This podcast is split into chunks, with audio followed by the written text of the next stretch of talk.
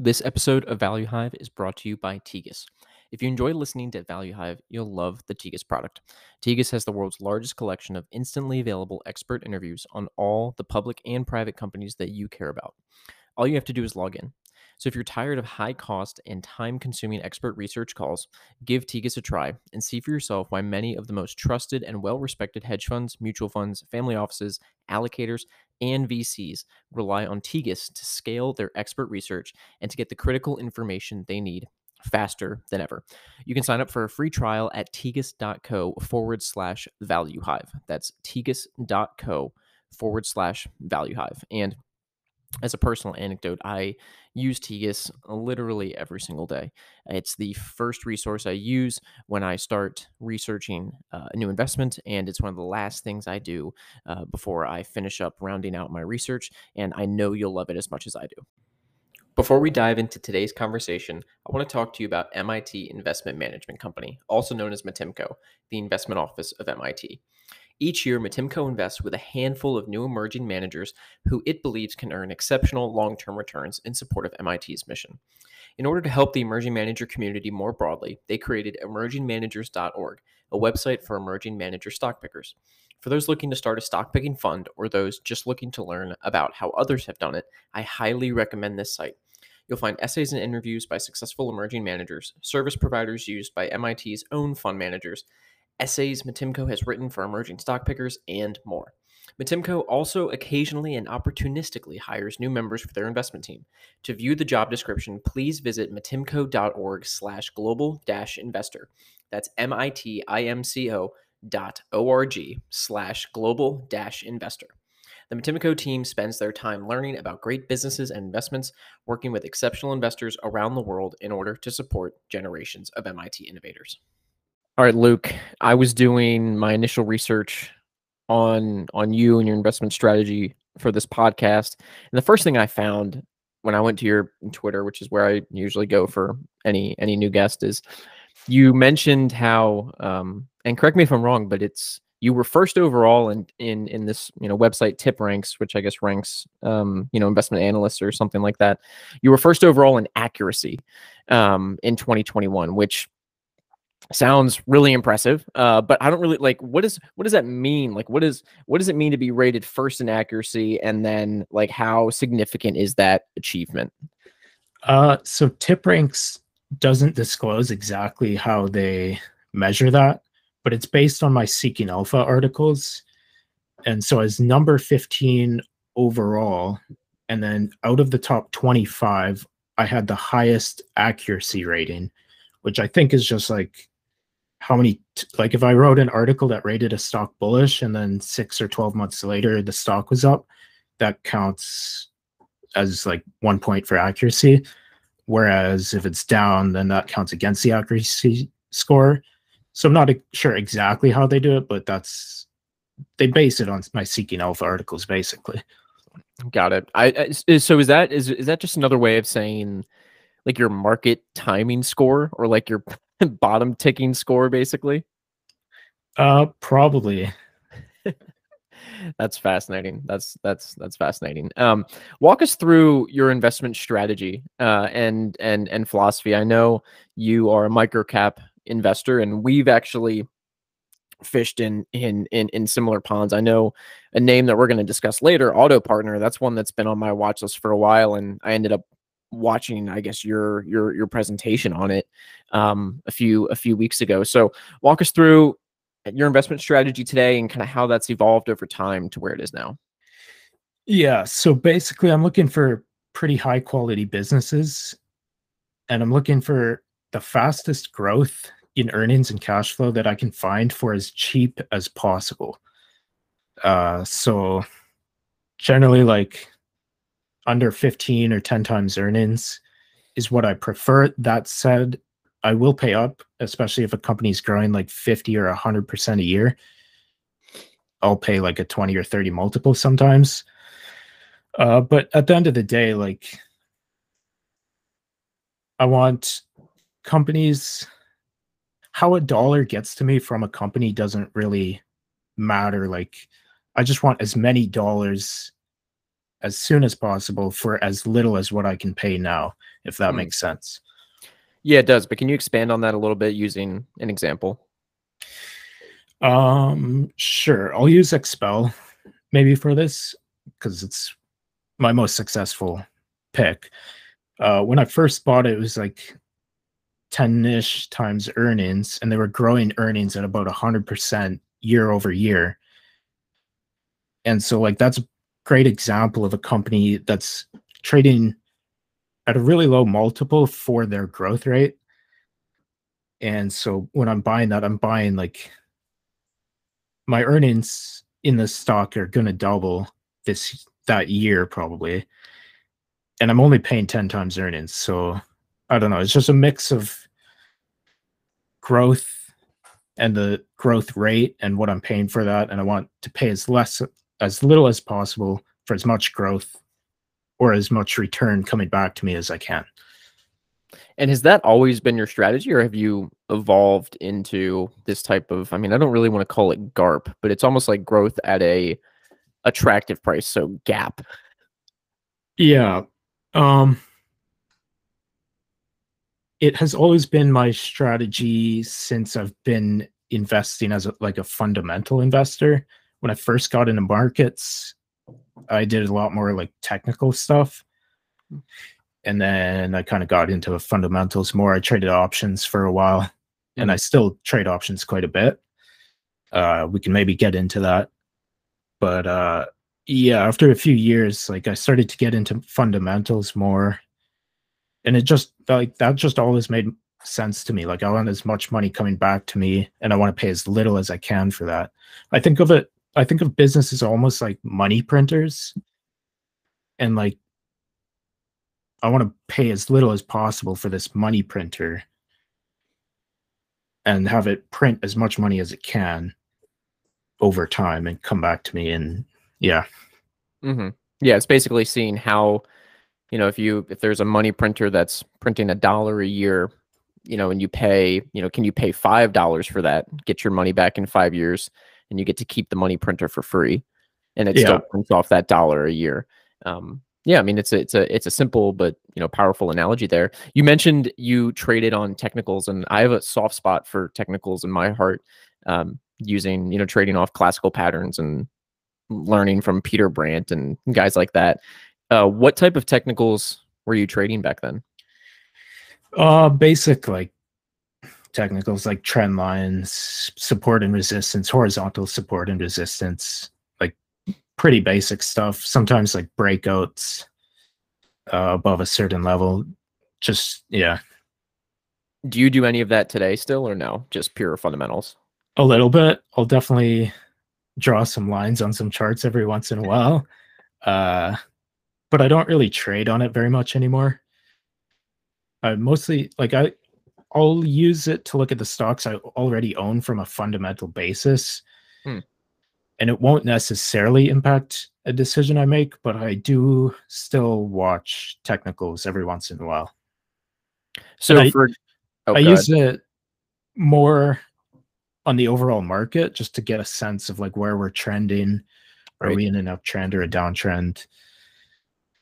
And yeah, so if a stock, for example, let's say a stock you own breaks some sort of horizontal support on a weekly time frame, will you make a decision based on that either to trim the position or maybe to exit if you think okay you know broke down so the odds of it going lower are higher or is it just you're using it more as an idea of kind of maybe a pain or gain ratio you can expect like oh it broke down i should expect this thing to trade lower you know i just got to suck it up and hold through it yeah, it's definitely more of the latter there. Uh, sometimes I'll trade around like a core position. So I might have a core position in a stock and then I'll trade with a fundamental viewpoint and then I'll trade like smaller around that based on the technicals. Uh, I haven't done that for a while, but every once in a while you see something that's just like a picture perfect technical setup. Mhm. So you need to take it. And like Yeah. I'm risking a small amount on these trades. It's nothing meaningful. It's just if I can achieve an extra like 0.1% alpha, I'm happy. Right. And so how small are these, you know, you're you taking like 25, 50 basis point swing trades around a core position basically? Yeah, I'd say that's about right. Got it. A question I like to ask investors and, you know, someone like yourself that I haven't had a chance to really pick your brain is to paint me a picture of what a perfect investment would look like for you. And you could probably just put in XPEL and we can move on to the next segment. But I want to try to get outside of of of, of XPEL and um, think about what the perfect investment setup business looks like for you and kind of what traits you would see and and we can we can you know kind of poke holes and run down rabbit holes after that yeah so i'm i generally look for high quality and it's hard to describe but uh generally i look for growth in earnings and cash flow but that's not always the case if a stock is cheap enough and earnings are declining at like two or three percent a year, as long as it's cheap enough, like I'll still be interested in that. As long as it's still a pretty high quality business. So yeah, I think about like competitive positioning a lot. I want to understand like where this company sits in the industry, how how they might be disrupted and yeah. So ideally like I want a business that usually has positive earnings growth or free cash flow growth, usually has a good track record of capital allocation, usually, well, always I have to be able to understand it. Uh, and then I try to think about what is this company's competitive advantage and moat? And what would it take like for me to make not make money on this? And then ideally the cheaper the better. Yeah. You mentioned competitive positioning and you hunt in a lot of these microcap spaces. Do you ever find it difficult to determine like what makes this small little tiny company competitively advantaged against much larger competition yeah that's definitely a thing in microcap uh I don't really know how to describe it, but if I think of like one stock I own is Posabit, their payments processor in cannabis. Mm-hmm. A lot of the bigger payment processors won't operate in cannabis. And so that insulates Posabit from these huge guys like Square. And then I don't really have to consider how this company competes against these large caps. It's just right. how what are the barriers to new entrants basically yeah and then i guess another way you could frame that is these companies that are small let's say sub 300 million dollar market caps they might be going after what larger competitors think of as niche business segments that to the small cap or micro cap is this huge market opportunity right so for something like square that's a multi-billion dollar business they might not see, you know, if if if if something's a you know 500 million or one billion dollar market opportunity, that doesn't move the needle for them. Whereas a 100 or 50 million dollar micro cap, you know, a two billion dollar industry is a huge runway for them. Yeah, I'd say that's yeah, that nails it. And going back to uh, an earlier point because you mentioned you know you focus on free cash flow growth and not obviously you want to pay as cheap of a price for the growth as possible i assume some of this is you you screen for these things but my first question that that i would that i would have is like why why are you afforded the opportunity to to buy a company that's growing let's say 100% a year for 10 times earnings or growing free cash flow at 50 to 100% for sub 20 times earnings or, you know, sub 20 times cash flow.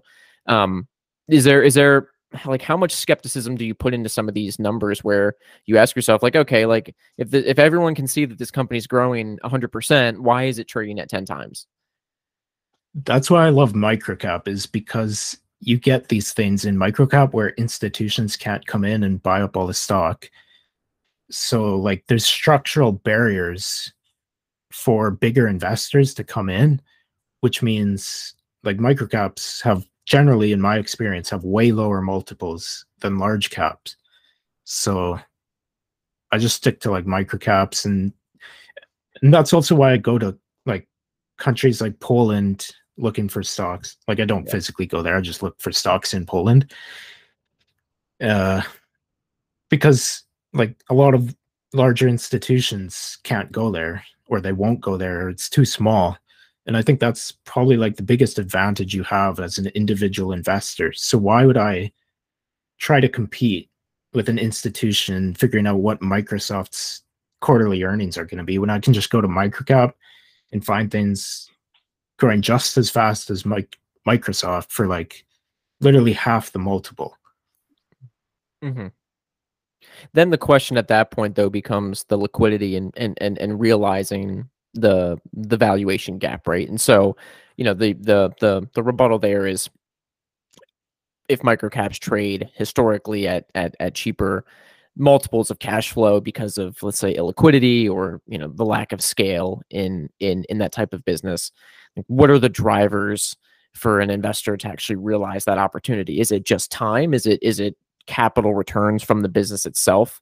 Um, or is there some sort of mean reversion? Like I know, uh, I think it's Robert or Roger Ibbotson in his like famous illiquidity as an investment style research paper, um, you know, noted that liquidity is is is is mean reverting. So lower liquidity stocks tend to mean revert to higher liquidity, which is where you get a lot of the excess return. Um, but how do you think about that in terms of like return catalysts?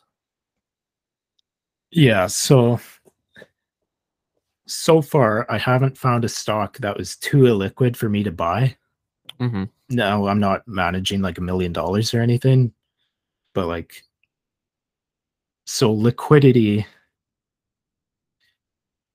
It is true that if a stock is illiquid, it's more difficult uh, for it to trade at a higher multiple until you get that liquidity to come in, which could take a few years for them to grow into a size where that liquidity can, can come in. Yes. However, if you pay, say, like four or five times free cash flow for a business, you don't actually need anything.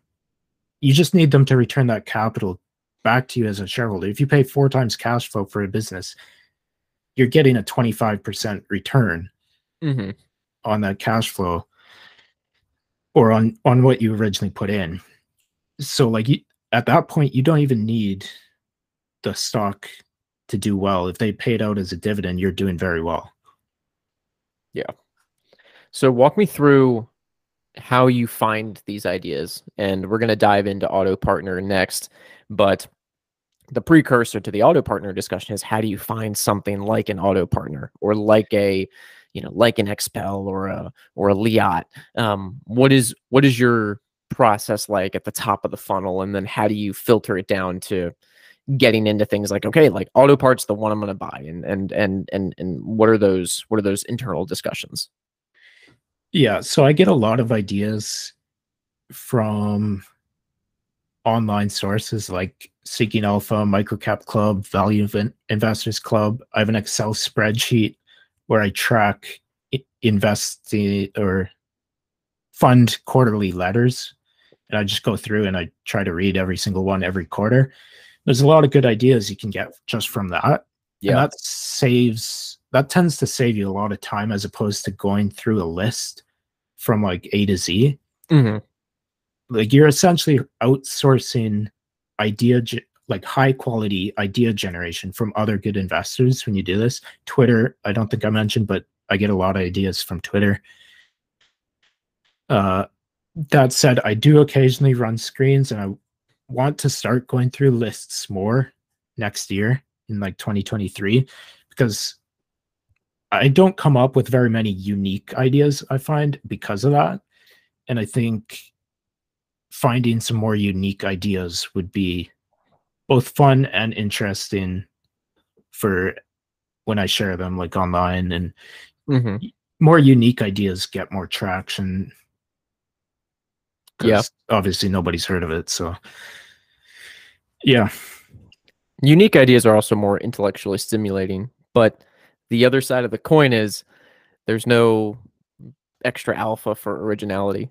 And that's that's like something that I I fight I fight personally um, trying to find these very off the beaten path ideas, but then you know, realizing like it doesn't matter how off the beaten path it is. Like if it doesn't return you money, if it doesn't generate returns, it like it doesn't matter. Like you you're better off buying what everybody else already knows. If you know if if if if the returns are better, which is which is frustrating, right? Because you take all this time, you go to these corners of the markets like Poland, and you find this little micro cap Polish company, and you know, and over the you could you could put money in, and over three to five years, it just does nothing when you could have just bought Google. Yeah. But that's why they play the game.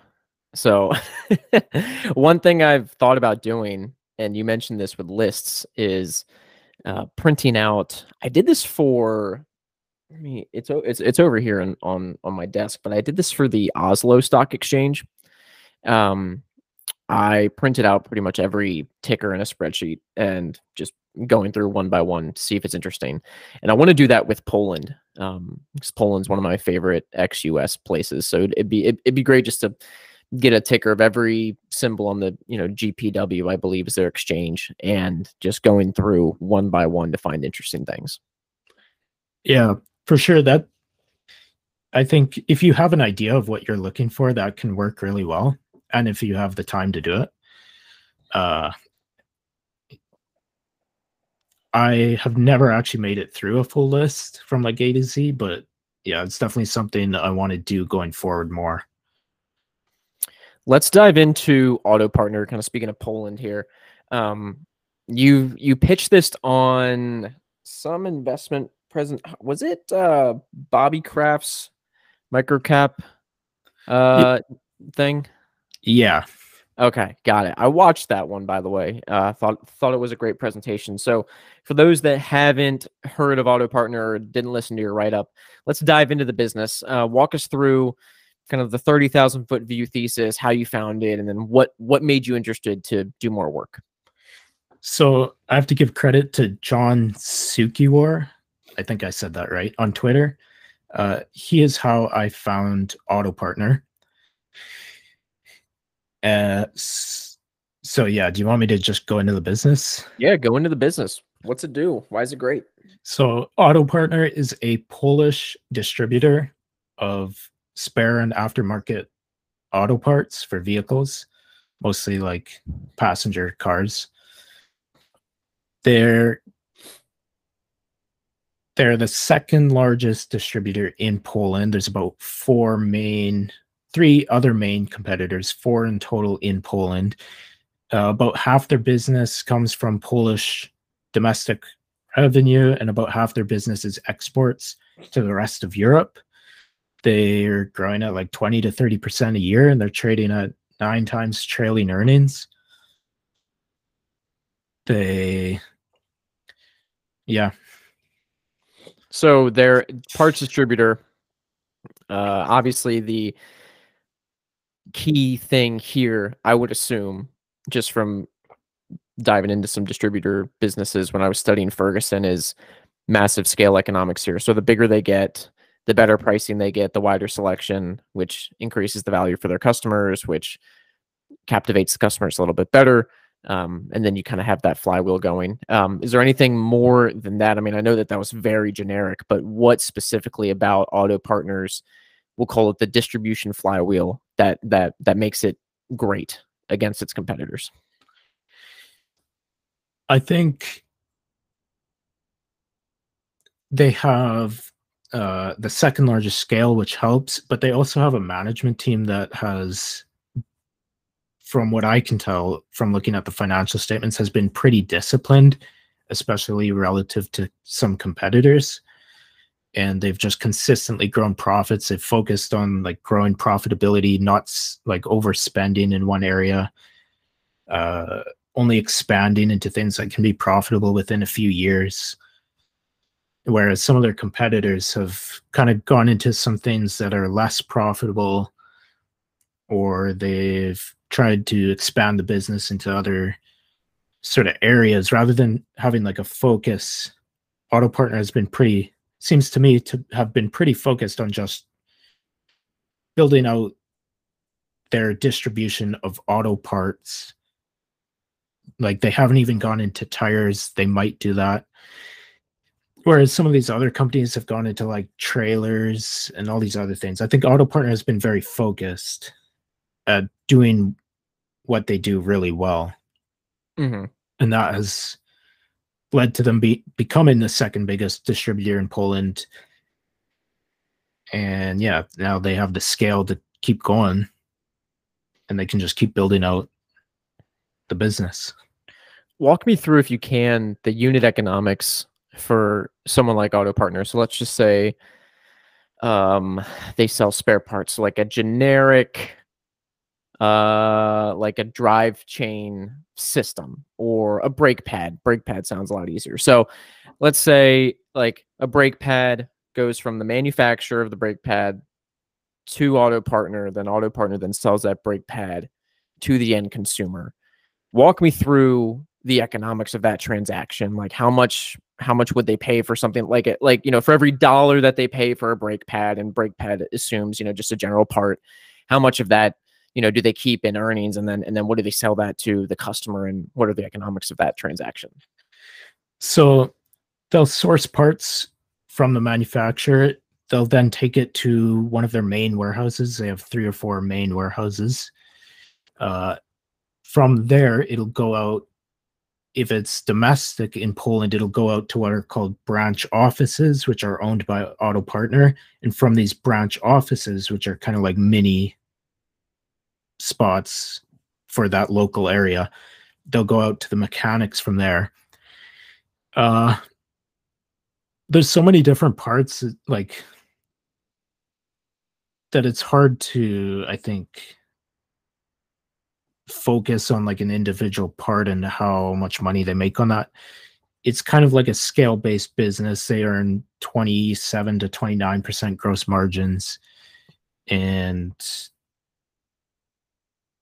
yeah. Got it. So basically, I'm looking on TIKR last 12 months, 30% gross margins, like you said, ranges between call it 27 to 30, and then between 7 to 10% operating margins. And then if I'm looking, they do so they generate 28% return on equity, 21% return on capital, which is grown over the last, you know, since 2014, they did 16% and it's now up to 21%. So they're they're they're definitely growing their you know returns through scale. Yeah, if you look at their return on assets, it's a bit lower, I believe. Yeah, it's 13%. Yeah, and then they use a bit of debt, which helps bring their return on equity up to about like 20%. I think the five year average is about 21% ish around there. Lately, it's been like 29%. Uh, that probably will come down a bit, but I do think they can probably maintain like a 20% return on equity in a 20% ish return on invested capital mm-hmm. while continuing to grow. Uh, so yeah, if you can maintain that and you only pay like nine times earnings, that's probably a stock that will do pretty well. Yeah. The only thing that I see here, if I like, so I again, I'm I'm kind of looking at this business. Um, I have it on my watch list, but never really dove into it. Um, so I'm just kind of asking these questions as they pop up. So, you know, forgive me if if you don't, you know, know some of these off the top of your head. Um, if I look at the cash flow statement, um, I see, you know, let me convert this to Polish zloty just so it's simpler. Um, they're pretty low capex um, capex requirements. However, a lot of cash drain comes in their inventories. So change in inventories, and particularly in 2021 and then this year alone. Um, you know, they did call it 186 million zloty in net income in 2021, but they had a cash outflow of 257 million zloty in in in, in inventory, and then this year it's kind of the same thing. So how do you how do you think about their inventory and changes in inventory over time. Obviously, that affects free cash flow, but you know, are these wild swings and maybe these buildups part of their plan, uh, part of their long term strategy?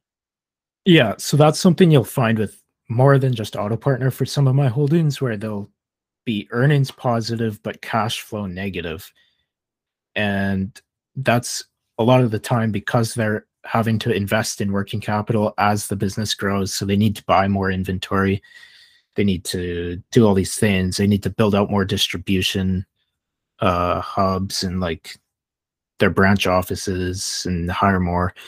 So like I don't mind when a company is cash flow negative if earnings are growing and I can understand where that money is going to reinvest in the business basically. Uh, and so for Auto Partner, yeah, they're obviously a distribution business, so like inventory is huge. They need to reinvest in all these things to maintain their growth. Mm-hmm. And then eventually, one day, they'll probably stop growing, and then that's when the cash flow will come back to you as an investor, and hopefully, it's a lot more then than what you're paying for now. Yep.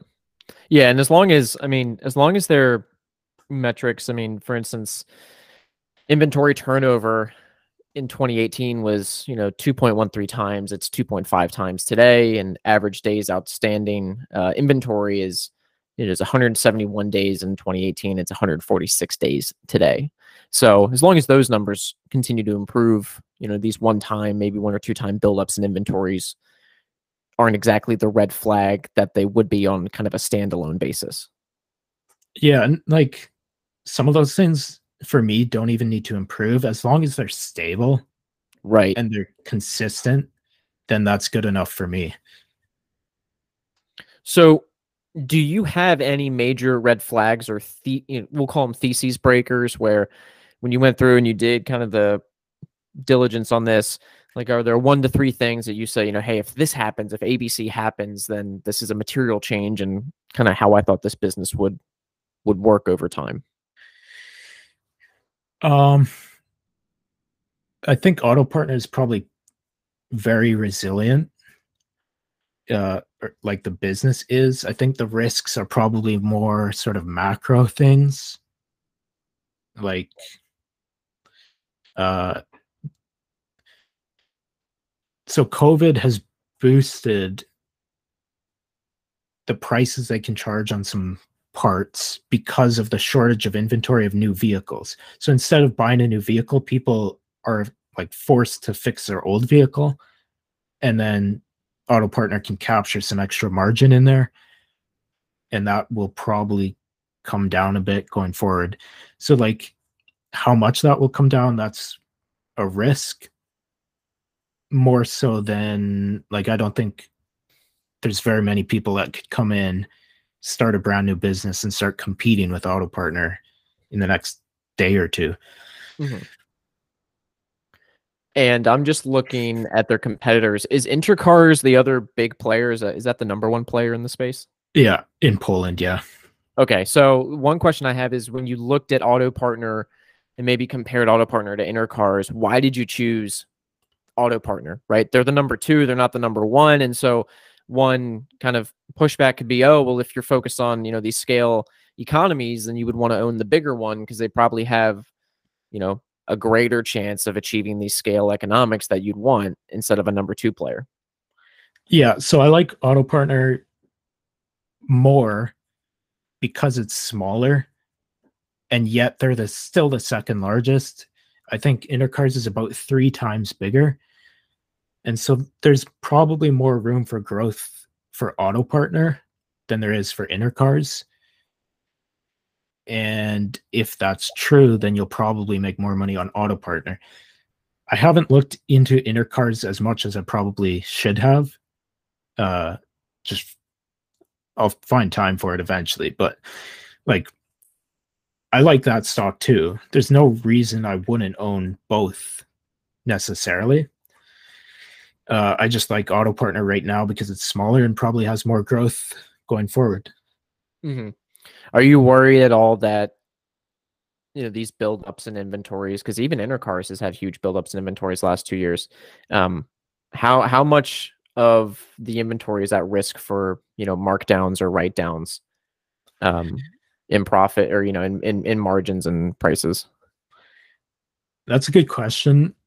I think because it's mostly or almost entirely used parts, I Mhm. don't think there's much chance of like a big inventory write down unless it's on like really old vehicles and everybody stops driving that vehicle. But like those a part in a 2005 car, people are going to probably still drive for a while yet Mhm.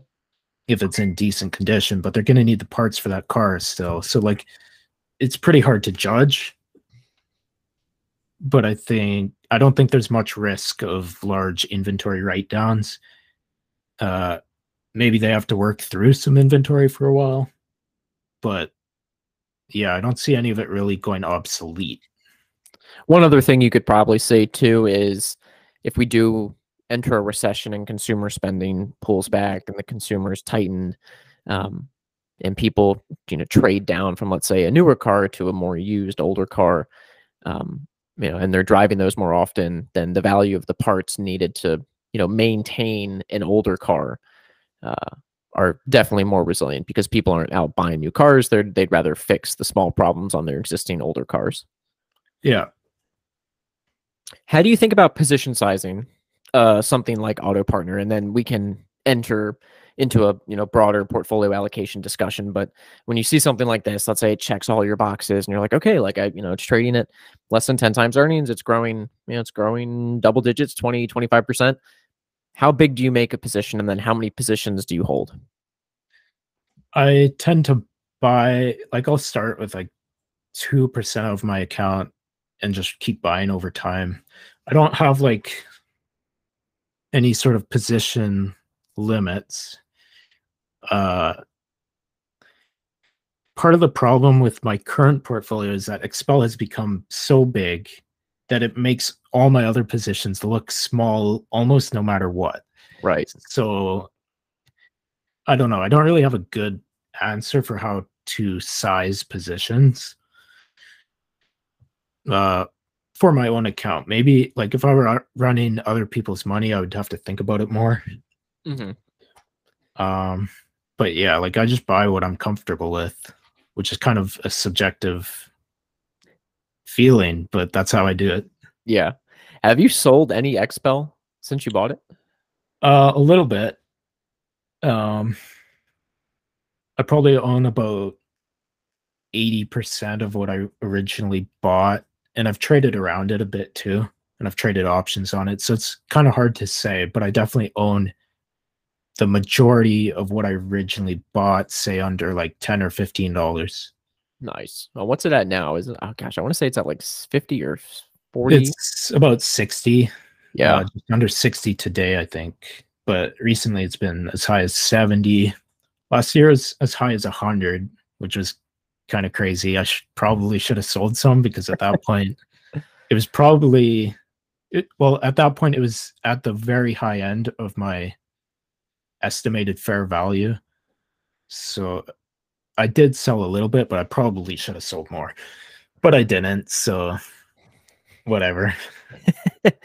so what do you when when when when you see a stock and this is you know this is XPEL's a great example when you see a stock that gets to the upper bound of whatever fair value you put in um, for that stock when you in- initially underwrote it like what is that process that that that framework you use like do you hold? Do you say you know what? Hey this is at the top but it's such a good business that i'm not going to sell. Um it sounds like you know maybe you wish you would have sold a little bit more but obviously hindsight's 2020 um how do you how do you think about that in terms of returns right? Because obviously at a hundred dollars it's it's it's hard to underwrite something for XPEL that's that's you know as good as buying something that's 10 times earnings growing earnings at 30% per year Yeah. So I try to like if there are obvious stocks that I'd rather own that are a lot cheaper than what's become a big position, I will sell the big position, obviously. The problem when XPEL got to like 100 is that the whole market was extremely expensive. So I wasn't really finding these other opportunities to sell and put money into. So I probably, sh- in hindsight, I should have just sold and held cash for a while. But at the time, that wasn't that obvious. So I think like s- knowing when to trim or sell is like in my opinion the most difficult thing in investing and yeah it's something i'm probably still working on figuring out how many positions do you hold on average uh probably like eight to ten longs and then maybe a few shorts every once in a while we had a uh speaking of shorts we had someone ask on twitter uh they wanted you to uh, it's actually Tiny Stock Ninja, who has been on the podcast before. He's a good dude. Um, he wanted you to dive a little bit deeper into your TTCF short, which I believe isn't that the tattooed chef company, like that SPAC yeah. situation. Yeah, walk us through that that short, and that might give us a good, you know, a good excuse to talk about how you view shorting. So, tattooed chef, like it's such a bad business and they're burning through literally tens or hundreds of millions of dollars for a bad business with like like it was just so obvious i i was really late to the short i shorted it at like eight dollars 750 well walk us through the business first like what is tattooed chef like why is it a bad business and then so they're a vegan frozen food company that's all you needed to say. yeah. so they're like, a vegan frozen food company. I I mean, what was what was their enterprise value when you shorted the thing and and and what did the numbers look like? Um that's a good question. I don't even know what their enterprise value was. I just know it was like four times sales and they were literally earning like 3% gross margin and then it went negative gross margins seven quarters ago, they had $185 million on the balance sheet in cash. Today, they're in a net debt position. So they burned through $185 million when they're doing like 200 million in sales a year in just under two years. Wow. So, like, the capital allocation has been horrible. The whole everything about this business is horrible so like it's just I was pretty sure it was going bankrupt at seven dollars. So I was like, man, I, I need to short this because it's going a lot lower probably. And I've since covered. I covered at like a dollar fifty because at that point there isn't that much left to make. Yeah. Uh, but yeah, that was a pretty decent short. So at one point, I'm looking at the chart again on TIKR, September in 2020, I think it hit a peak of like $26 per share. And if we take the shares outstanding, we'll just, you know, like for like at, at 84 million, that's like $2.2 billion enterprise value. Um, or market cap, I'm sorry. And they were doing 150 million in sales. So it's a clean 15 times sales for a vegan plant-based snack company. Um, yeah, with 15% gross margins and burning burning millions and millions a year. 15% gross margins that are rapidly declining every yeah. quarter. Like it was just insane. Wow. So you shorted at seven and, and wrote it all the way down to one. Yeah, about a dollar fifty. Got it. And like my shorts are pretty small positions because in the back of my mind, I always have like GameStop and all these crazy short squeezes. So, oh, like, oh, yeah. on a percentage basis, that like I made a lot, but it, as a position size in my account, it, I didn't make that much just because I kept it small. And so you bought, I assume you, or I assume you shorted just the naked equity. You didn't use options there. Uh, that's correct. Okay. I pro like in hindsight, if I had known it would go down to a dollar fifty that fast. Like I could have made a lot more money on options. Yeah. Uh, but sometimes like when the stock was seven for me to buy like a five put for like two dollars, then it has to go to three just for me to break even. So like at that point, I'd rather just short the stock. Yeah. And like their options weren't very liquid either. Yeah, that's true. This this balance sheet, I'm just like laughing. Like at the end of 2020, they had, like you said, 132 million in cash, and now they have 15 million. Yeah, and uh, I think they're 20 million into a credit line. Goodness. So they've they had a, like a 40 million dollar credit line and they're already 20 million into it. So they're they went from having a ton of cash to being in a net debt position. So they burned through all of their cash. Yeah, I mean they've got 46 million in accounts payable plus 20 million in short-term borrowings and they've got 14 million dollars in cash to pay all that. And like the crazy thing is they didn't even slow down. Like they just kept burning more and more and more. And it was like 20 million a quarter, next quarter 30 million. And like it was obvious that they were very quickly going to run out of cash. Mm-hmm. And then they did, and they're like, "Oh, we ran out of cash." Who would have thought? so how do you how do you find these these shorts and and you know to kind of flip the question I asked you earlier is you know obviously tattooed chef is kind of the perfect short right it's a deteriorating balance sheet burning cash margins compressing terrible product. I you know if if for those listening if you are vegan like I'm not I'm not judging you but not a great product. Um like what is what is that framework for shorting? Um so i don't actually remember how i found tattooed chef but it's been discussed on twitter a bit on value fintwit as a short. Uh there's some big youtubers that have covered it as a long and like it's pretty clear that these guys don't have no idea what they're doing and so like i would watch their videos and it's just so insane the things they say like some of these guys at twenty dollars are saying, "Oh, this is going to be the next Pepsi. It's going to be so big. It's going to be a ten bagger from here." And I'm like, I don't know. It's just crazy. 2021 was just a crazy year for things like that. Yeah, I mean, I think um, what's his what's his name? George Livadas of Upslope Capital.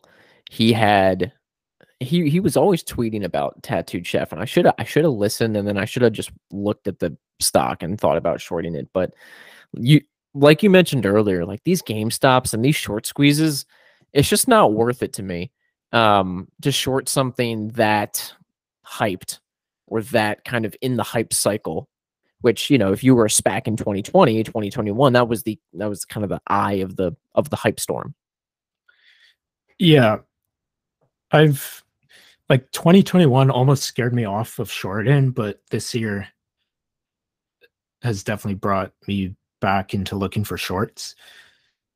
I think uh, one thing I look for is like a where they're heavily diluting shareholders, and I think that helps stop one of these massive short squeezes because they're constantly flooding the market with new shares. Yeah, which pushes the stock price down.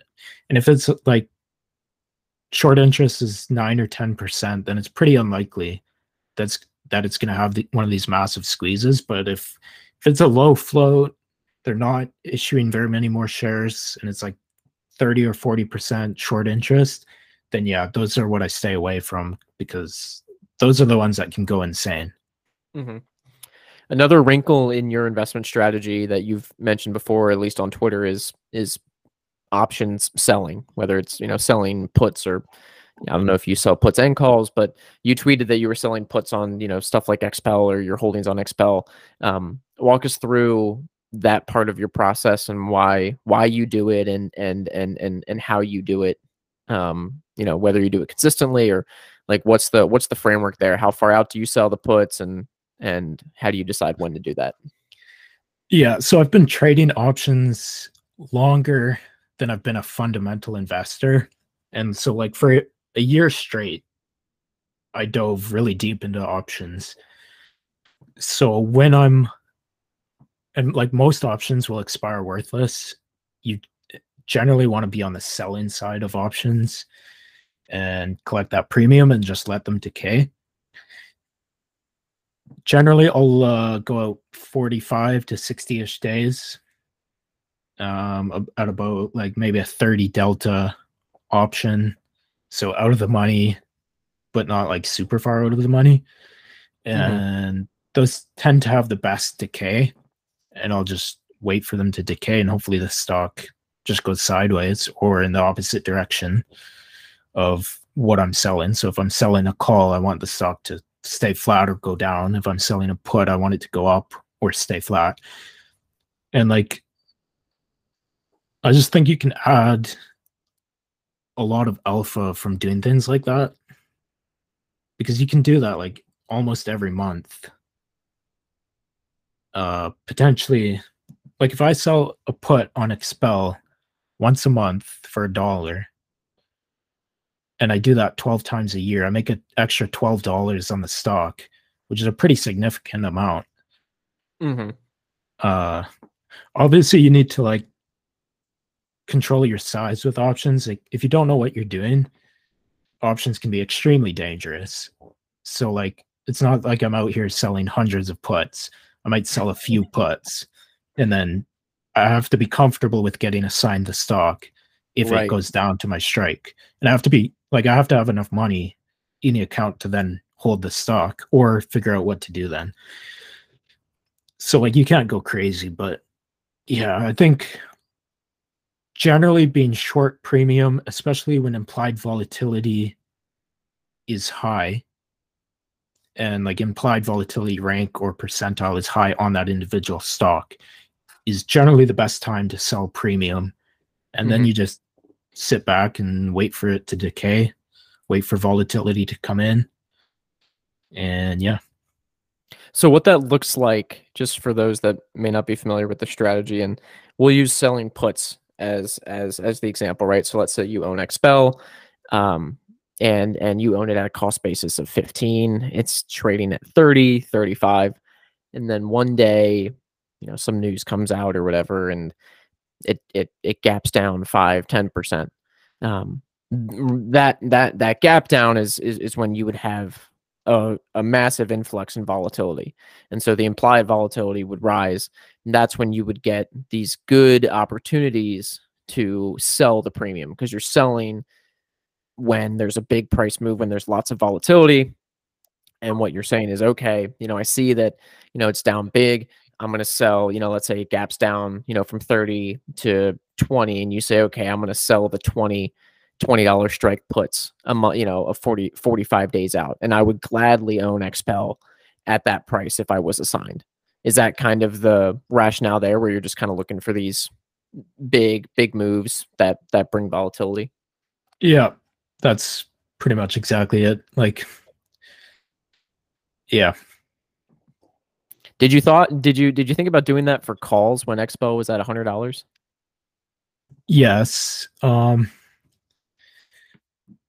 I might have even sold some. I forget Mhm. what exactly I did there. Uh but yeah, I think if you own a stock and the stock goes up quite a bit even in the short term, but you don't maybe don't want to sell any shares, you can sell calls out of the money and just collect that premium and then if the stock keeps going up, maybe you lose the stock at a higher price but you obviously make money as the stock goes up. Or the stock doesn't go there and you collect the premium and then it expires and you have the premium and it just like you can view that as lowering your cost basis or there's like a few different ways to view that. But it just at the end of the day it adds some extra alpha that I think a lot of people don't do but probably should consider doing. I mean, it also makes you feel like you're Warren Buffett creating your own little float machine with the premium you're receiving. Yeah. which is never a bad thing.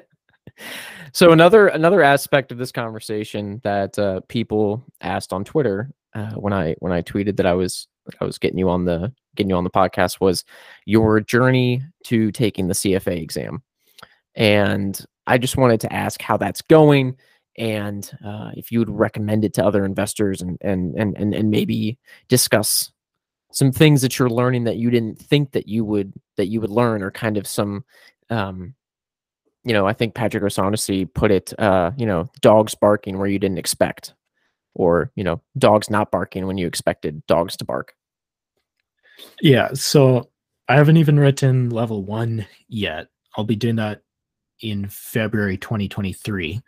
So I can't really say yet uh, if I can recommend it to other people. I've had people tell me that it's not worth it at all. I've had people tell me that it's one of the greatest things I ever did. I think uh like I've been in markets for 10 years. I've been eligible to do CFA for four or five years. And I only recently have like gotten into it. I think I underestimated the scope of the content. None of it is like crazy difficult, especially if you've been in markets for like a while, like Yeah. I have. It's just such a massive scope of content that like when it comes to exam day, I don't know eh, how much of that I'm going to remember. Right. Uh, so I guess we'll find out. You've been posting some tweets about how like every CFA practice exam question you've gotten is like wrong. Like what? what's Not at- what's the reason behind that? I've posted like four or five maybe out of a few hundred questions that I've done. So like it's not that many, but Pretty good hit rate. I think you'll pass with that with that hit rate. yeah, um it's like any exam some of the questions can be worded in a way that can be interpreted differently than what the question really wants. Uh so like and the, they're probably designed to be like that. Right. it's just some of the answers you could argue with. So yeah, I don't know. You have to like try and figure out which answer is actually the answer that they want, and hopefully you can get that right. Get inside the mind of the CFA. What's your long-term plans as an investor, right? You're taking the CFA. There's obviously reasons you want to take it, maybe to le- you know level up your game, um, bring a little bit of uh, you know credibility, kind of in air quotes, to to your process and to you know yourself as an investor. What are your long-term goals? Um, I either want to be a full time individual investor or run a fund eventually one day. Uh, currently, I'm not, I just invest my own money. I would be interested in potential jobs in the industry. Uh, and then eventually, yeah, just get to a point where either I can just live off what I'm investing or run a fund and I think CFA will probably add a lot of credibility to that if I decide to go the fund route. So I don't really see very many downsides to getting CFA and Mhm. pretty much only upsides, other than maybe the time I spend on it. But I have the time, so I might as well do it. Yeah. Uh, but yeah, Are you looking at uh, and we're we're just kind of wrapping up here now. I mean, you've you've given us an hour of your time and this has been a great conversation, but uh are there any ideas that you're diving into now that are exciting? Stuff like uh auto partner um you know things things like that that occupy the most of your time? yeah. So I think I tweeted the other day what my holdings are. Uh, uh, do you want me to just like read them or I don't know, like I'm to see if I can find them. I remember seeing the tweet. Um but besides the stuff that you're owning now, like is is is is there anything that's fighting for position in that portfolio, something that's looking a little bit better? uh there are a few stocks I'm watching that I don't own. One is Table Trac, TBTC. They provide casino backend management software basically. Yep. And that stock has been on a bit of a tear recently. Kind of it's been taking off without me a bit. And so I don't really want to chase it. That said, I've had a lot of success where a stock will go from like two dollars to five dollars and I buy it at five and then it goes to 20. So I don't know. Just right now in a bear market, it's a little tough for me to buy some of these things that start to run away from me. Yeah. What about white uh what is it? Whitehaven coal.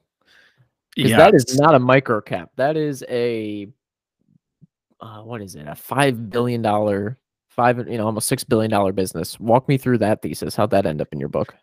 so it's a small position and I'm a coal noob. Like I don't know that much about coal. However, this stock is really cheap and they're basically returning all cash flow to shareholders. So like I almost don't need to understand that much about the business if I think that's sustainable. And in this case, if coal prices, even if they get cut in half, like the stock will still be at a pretty cheap multiple and they'll still be returning capital to shareholders. So I think it's pretty hard to lose on Whitehaven coal. But I'm definitely not an expert on coal. So yeah, there are there are way smarter people on coal than me. Yeah, they're doing a lot of just I mean, I'm just looking at it and three times cash flow. Um and last the 2022 as of June, they generated almost two and a half billion in in in free cash flow and pretty much 1.2 billion of that went to um, you could think of it as shareholder friendly stuff so repaying debt buying back stock paying dividends um, which is interesting and so have is is have they basically said like we're returning 100% of our cash to shareholders after we pay off debt or is it just you know hey this is what we're doing yeah, I believe that's basically their attitude is we're not going to expand production. We're just going to return money to shareholders because we're making a lot of it. And we don't want coal prices to come down if we expand production too much. And that's like more of an industry thing. It's the same thing in oil. Uh, but like when you have a stock that is that cheap and returning capital directly to shareholders, it doesn't, it's it's pretty hard to lose money in that situation. I like the chart too, now that I'm looking at it. Yeah, this is a good idea. I like this. I'm gonna have to look a little bit further. So thank you. yeah, I, there's some other cool stocks too that look interesting. There's some debate on FinTwit about which one's the best. I just like Whitehaven because they're buying back shares some of these other companies are paying dividends and there's a whole debate about which of that is better in my opinion it doesn't make much of a difference but i do like companies that are buying back shares because it almost provides like a level of support for the stock price whereas a mm-hmm. dividend doesn't necessarily do that so yeah i don't know yeah, well, plus I, you're like, not getting i mean plus you're not getting taxed um like you are with a dividend yeah and I might even like buy a basket of different coal stocks.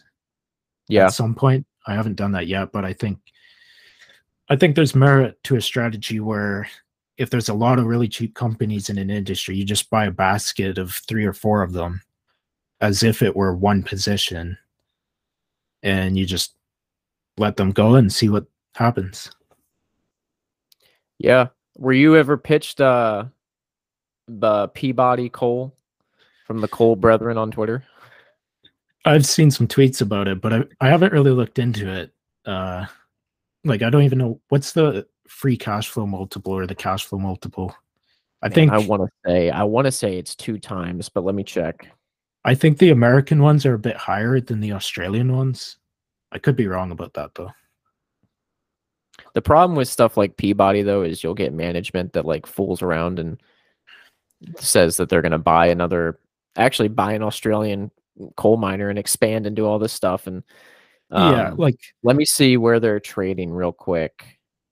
Okay, yeah, so three three and a half times free cash flow. So basically what uh what Whitehaven's trading at. Yeah.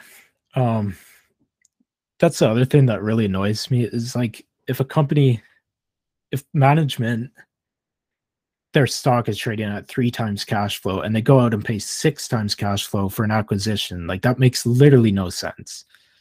Just mm-hmm. buy back your own stock. So that's yeah. like i like how whitehaven is buying back their own stock. They're not going and spending extra money with bad capital allocation and weird acquisitions. They're just returning it to shareholders. So yeah. it keeps it simple I like it. Yeah, no, that's that's that's interesting. I'm I'm putting it on the watch list and going to do a little bit more work on it. Um, just a couple closing questions for you, Luke. Thanks so much again for doing the pod. Uh, it's nice to get one in before the end of the year, and uh, hopefully this gets you to your, I think, what five thousand follower goal. Um, that'd be that'd be pretty cool. Um, yeah, I'm about 150 followers on Twitter away from 5,000. That'd be fun Hopefully. to hit by the end of yeah, hopefully, yeah, hopefully this helps. Um, where can people go to find out more about you? Speaking of Twitter, what's the what's the handle? So the handle is at Luke Walgram, spelled basically how it sounds. Uh, and you can also sign up for my Substack, which used to be paid, but now is free. But I might not be posting on there for a while. But you can go and sign up with your email at lukewalgram.substack.com. And walk me yeah, through why you walk me through why you took it off of paid. Because I remember you tweeting about that, and it became this like pretty large discussion. Uh, there were several reasons I had a post about why I did it, but the first one was I wanted to like focus all my efforts on CFA for now. Yeah. And the second one was with a bear market, it was I was finding it you know, pretty difficult to grow the newsletter, even though it was like, in my opinion, really cheap. It was 10 bucks a month or a hundred dollars a year, but still like I don't know, people just don't want to subscribe in a bear market. And it wasn't very big. It was like a decent chunk of change, but nothing massive, not enough to live on. So I was like, yeah, just uh maybe one day I'll restart something like that. But for now, Mhm. it, it was just time to end it and focus on some other stuff. Got it. Got it. So yeah, so you can go check out the Substack, go follow him on Twitter, and then the last question, Luke, that I ask everybody is: if you could have dinner with one person from the past or the present, who would it be and why? It would And you definitely can't be say Warren Buffett. You can't say Warren Buffett. it would be Kobe Bryant. Nice. That is the first time we've had Kobe's name on this. And Really? I've been doing this for three years. It's wild. So why why Kobe? I think Kobe embodies like an attitude that is insane, like insane work ethic and just striving to be the best all the time. And I think that's pretty admirable. And yeah, like if you don't, I would suggest people go watch The Redeem Team on Netflix and then you'll understand why. Yeah, I still need to see that. It's it's really good. I definitely recommend watching it. Have you listened to um, my buddy David Senra, who runs the Founders podcast? He's got a couple episodes on Kobe Bryant. Have you listened to those? I have not. Oh, dude, yeah, you got to do that right after right after this. Go listen to him. Uh, it's you know the, the the podcast is just Founders, um, that that that you can type in. But yeah, um, Kobe's just he's just a absolute beast. Like if you want to model a work ethic after any professional athlete, it's probably Kobe Bryant above everybody else. Yeah. So that's such a good answer, man. That's probably my favorite answer of the year. Right here at the end of December. So thanks for thanks for bringing it home like that, um, Luke. Thanks so much again for this for this conversation, man. Best of luck on the CFA. Uh, I I hope you pass, and uh, you know if you if you have any ideas um, for for for new stocks, do not hesitate to reach out. Um, you know I would I would love to keep sharing ideas, and I I, I enjoy all the content you post on Twitter. Yeah. Thanks for having me. It was fun. This episode is brought to you by TIKR. TIKR.com is focused on bringing institutional level investment research to you, the individual investor. TIKR.com is powered by S&P Global Capital IQ and has coverage of over 50,000 stocks globally with financial data, estimates, valuation metrics, ownership percentages, transcript filings, news, and more. Value Hive listeners can join TIKR's free beta trial today at tikr.com forward slash hive. That's T I K R dot com forward slash hive.